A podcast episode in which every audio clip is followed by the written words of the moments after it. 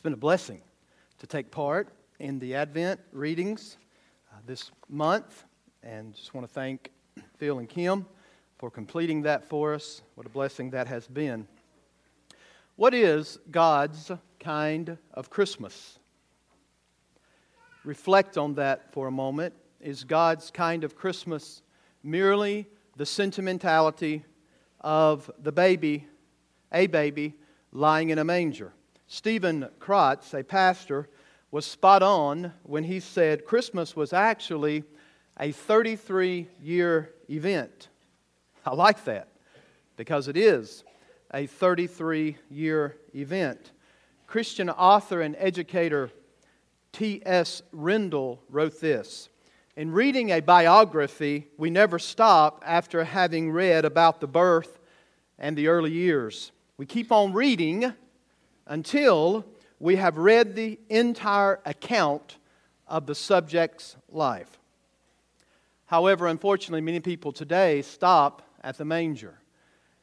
They stop before they hear the rest of the story. In the early church, I think you figured this out now by studying the book of Acts, that they actually magnified the life, death, burial, and resurrection and ascension, and actually did not even celebrate on the pages of Scripture. We don't see this. They didn't even actually celebrate what we would call Christmas. Really, that didn't come around to the fourth century after Christ. You didn't even have the, t- the title Christ Mass, Mass until the fourth century. I say that to remind you that what is in the 33 years can't stop at Bethlehem. You have to see it uh, a complete understanding of Christmas. Thus, the title of the sermon is A Complete Christmas. One verse. We can all handle one verse on Christmas Eve, right? You know I won't be short, but one verse. I will be shorter. 1 Timothy chapter 3, verse 16 uh, was read for you. Notice 1 Timothy chapter 3, verse 16. Great indeed we confess, is the mystery of godliness. Now let's stop for a moment. Godliness simply means, layman's terms we can grasp, it means to let God centeredness permeate your entire thinking and way of life.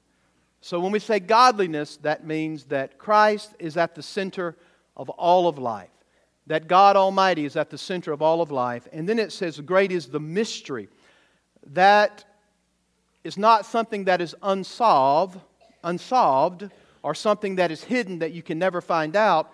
When Paul mentions that word to Timothy, great is the mystery of godliness, he's saying, let God permeate all of life. That's the godliness part. And when you see mystery, he's saying something was hidden in the past, but now it has finally been revealed. What is revealed? Well, the text tells us He, meaning Jesus, Paul has been giving us the significance of the church in verse 14 and 15, if you read it later or uh, at some other point. But when you get to verse 16, he's now on the supremacy of Christ. Those are two important things, right?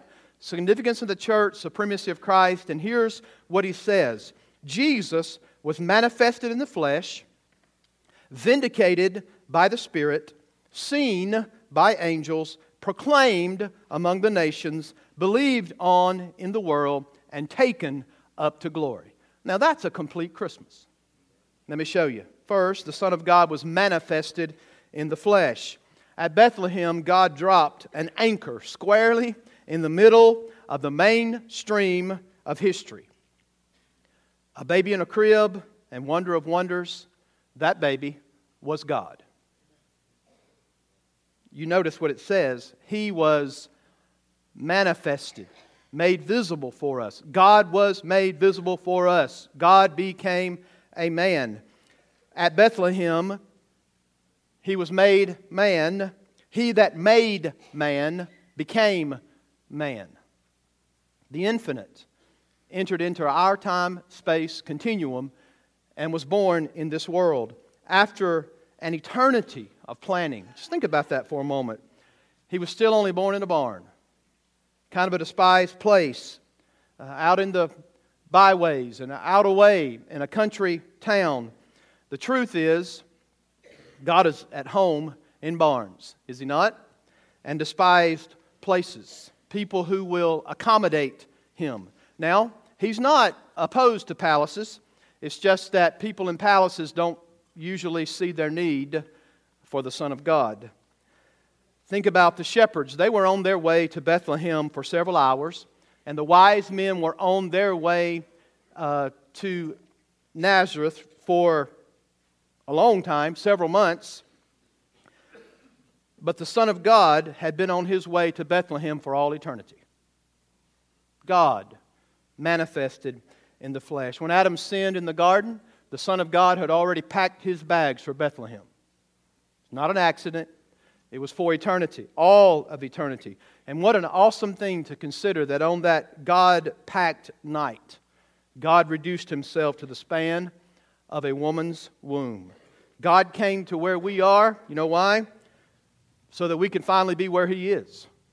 That's why He did it. That's why He was manifested. The newborn baby of Bethlehem was the everlasting God of glory come down to earth. And aren't we thankful today on Christmas Eve that God built a bridge across the deep, dark, and wide chasm of our sin and came to us? He came to me when I could not come to him. That's what he did for all of us. He came to us because we could not go to him. Complete Christmas. Yes, he was manifested in the flesh, but it doesn't stop at Bethlehem. Number two, the Son of God died for our sins and was resurrected. How do you see that in the passage? The Bible says he was vindicated. Well, that's terminology for the entire Christ event that he was born, that he lived 33 years and never sinned, and that he died for our sins, but the grave could not hold him, and he resurrected. Vindication is the authentication from the Father and the Spirit, vindicated by the Spirit, that what Jesus Christ did was totally uh, accepted by the Father and satisfied him and actually covered our sin. You can't properly celebrate Christmas without realizing the cross of Christ in the midst of it all. If you remember, at back to Bethlehem, we had the manger scene, but we didn't stop there, did we? I even had people say, why can't we linger more with the lights on on the Nativity? Because that, that just moves us, doesn't it? I mean, we think about the sentimentality part. Well, we quickly move you to his life, to his mock trial, to his crucifixion, and ultimately to the resurrection. Why do we do this? So that you understand why Christ come, came to this earth. He ultimately came to cover your sin. That's why he was born in Bethlehem. He was born in Bethlehem not for the sentimentality of the manger, but to die for our sins. That's why he came. Think of that covering. I read a little story years ago about this covering that relates extremely well to it. And you students that took finals this past week can relate to this. Here's a 10 year old boy. He was sitting in his class and he was getting ready to take a test. He was very nervous and distraught over, over the possibility of maybe not completing the test and the fact that it was going to be hard. He wanted to have a passing grade. And he suddenly, uncontrollably, wet his pants. He had on some dark trousers and he hoped that uh, the evidence would not be seen with his mishap with those dark trousers. However, when he looked down on the floor, guess what he saw? A telltale sign that it wasn't good. There was a puddle on the floor underneath his pant leg. Already sick with panic, he looked up just in time to see the teacher moving down the aisle. What would he do? I mean, everybody will see, everybody will laugh. Kids can be mean in elementary school, right? Uh, and, and he wouldn't recover, he thought. What the boy didn't realize was at that very moment, a classmate of his, a little girl who sat behind him in the class, had moved over and grabbed a large goldfish bowl off the windowsill in the classroom. And when she got alongside his feet, she suddenly tripped and dropped that heavy bowl. It shattered on the floor, and the water went everywhere, broken glass, and fish went flying everywhere across the room. Some of the water splashed up on the little boy's legs. He was rescued with evidence of his problem now covered by the water in the fishbowl. The boy had a rush of relief. No pun intended, right? Thank God. What a wonderful gift. My problem is covered. But it dawned on the little boy that you're not supposed to like girls. Nobody likes girls, right? If you're a 10 year old boy. And he says to her sternly, What's wrong with you? Can't you hold anything? Can't you watch where you're going? And all the boys and girls kind of laughed at her. And the boy, he got his dignity back. Uh, the teacher took him to the gym room, and he had a bag of clothes in there from sports activities and got to change his clothes. And at lunchtime, the little girl, even though the boy had his dignity, the little girl had to sit, sit by herself.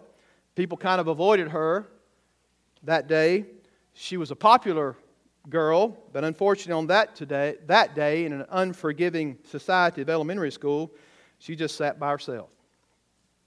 As the day went on, the little kid started on his way home, and he noticed that the little girl was walking in front of him, and he all of a sudden had this thought, this impulse. So he goes over to the little girl and he says to her, You know, I've been thinking about the incident and what happened all day, especially with that test. And what you did was not an accident, was it? And she says quietly, Yes, I did it on purpose. I knew what I knew what had happened to you. You see, I wet my pants once too. Now, folks, that's an awesome gospel illustration. I don't care who you are. You know why? Because every one of us in this room, you have thoroughly wet your pants. No, I'm not laughing. Because you've sinned against the king. And one of these days, your sin will be exposed. You can't get rid of it. No matter how much you try to get rid of it, you cannot get rid of sin. Thank God for the covering. Aren't you thankful that Jesus Christ covered us? Now, get this He's the fulfillment of the entire Old Testament.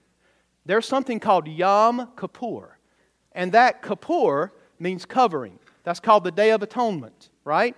Where our sins are covered. In the Old Testament, they were covered from year to year with always that reminder, again, each year that the sins were not completely dealt with. Praise God when Jesus Christ died for our sins, they were covered past, present, future, forever. We need to be so thankful that He took all of our blame, all of our shame, all of our guilt, and He has fully and finally and freely and forever covered our sins. Now I'm clean. Now he saw my hopeless situation and rescued me. Romans 4:25 says he was delivered up for our sins. Think about the cross as a result of that full, final settlement on Calvary, the holy justice of God is satisfied. He's propitiated, and my sins are covered, and I have fellowship with my Father. And that's why Jesus could say, There is no way to the Father except through me. I'm the way, the truth, and the life, and no man will ever come to the Father except through me. You can't go through a priest unless the priest is Jesus. You have no access to God at all unless you come through Jesus Christ. You have no salvation. There's no name given under heaven among men whereby we must be saved. Only one way, only one name.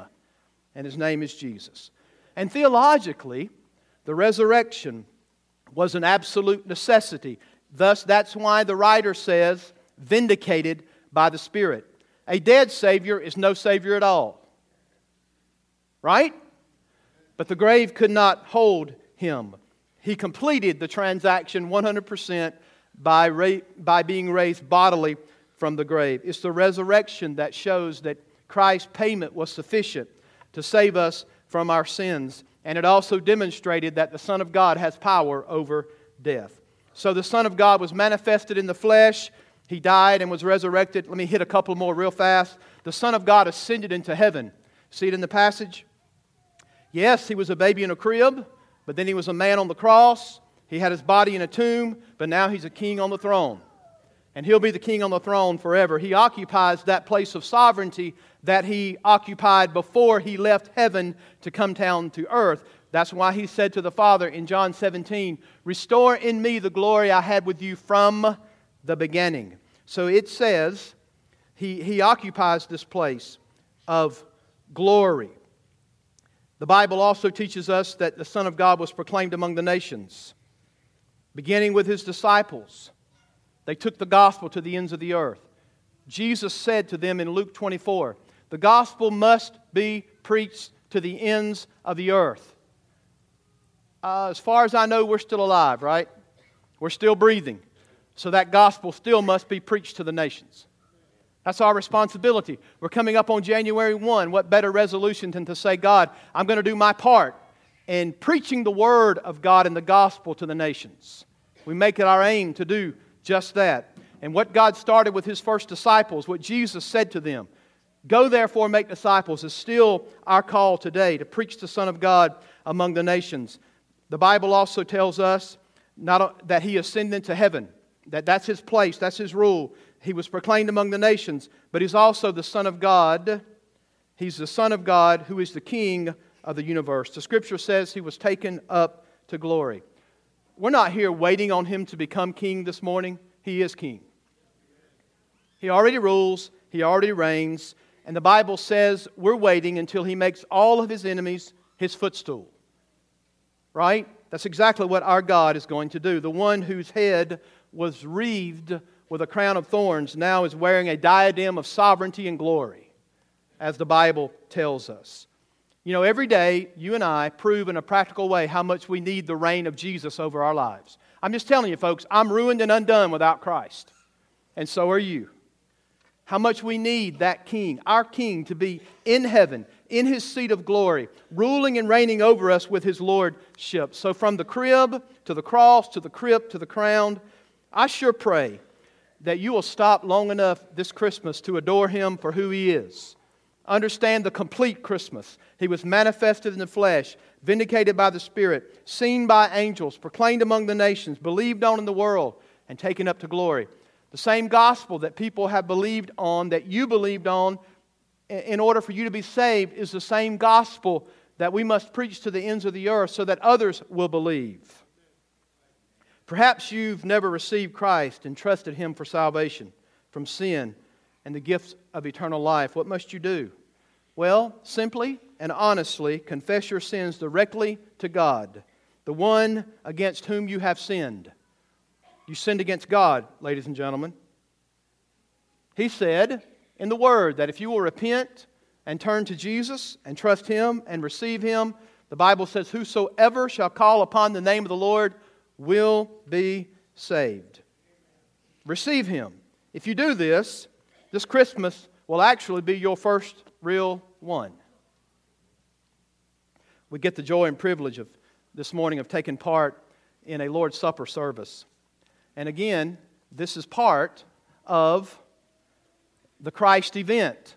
We, we know that Jesus Christ was the fulfillment of all the Old Testament. And on this night, in Mark chapter 4, 14, notice what Jesus does on this night. The Bible says, And as they were eating, he took bread, and after blessing it, he broke it and gave it to them and said, Take this and eat it. It is my body. And he took a cup, and when he had given thanks, he gave it to them, and they all drank of it. And he said to them, This is my blood of the covenant, right? New covenant in his blood, not the covenant of the old that has been made obsolete, but the new covenant in his blood, a full covering for our sin. And the Bible says it's poured out for many. Truly I say to you, I will not drink again of the fruit of the vine until that day when I drink it new in the kingdom of God. We have a, a group of deacons up front, and they're going to help us serve you. And you say, well, what, what does that bread and that juice represent? Well, in short terms, the bread represents that perfect, obedient life of the Lord Jesus Christ who came down to this earth to die in your stead, to live a life you could never live. Take that perfect tree to the body to the tree of Calvary, die in your, in your, for you in your place, for your sins, and to be resurrected bodily and not only bodily resurrect, but bodily ascend into heaven. And that's what the bread represents. Uh, the juice represents the blood of Christ that was poured out for our sins. You hold that up in a little while. Think about the fact that if you're saved, He covered all your sins. You're forgiven. and on your way to heaven all because of Jesus. Amen. All right. Bible says on that night, Jesus took the bread, and when he had broken it and blessed it, he gave it to his disciples and said, This is my body that was broken for you. I hope you're thankful for Jesus' blood and righteousness. It takes away our sin, gives us acceptability before the Father. That's why Jesus said, As often as you drink this cup, you do it in remembrance of Him, knowing full well that not only did He come the first time, but He's coming again in all of His glory, and praise God for that. Well, Merry Christmas, right? Amen. God bless each of you. I hope that you have a Christ filled holiday season. I know it has begun today, carry all the way through the new year. But I love my church family, appreciate each one of you. I know Chris would echo the same sentiments. And God bless each of, each of you, and thank you for being here. If you don't know Christ, just because we didn't have an official invitation doesn't mean that the God of eternity will go away. He won't go away, okay? You can stiff arm any of us, staff, church members, and we'll tell you about how you can know Christ. So please make sure uh, that uh, you seek him while he may be found.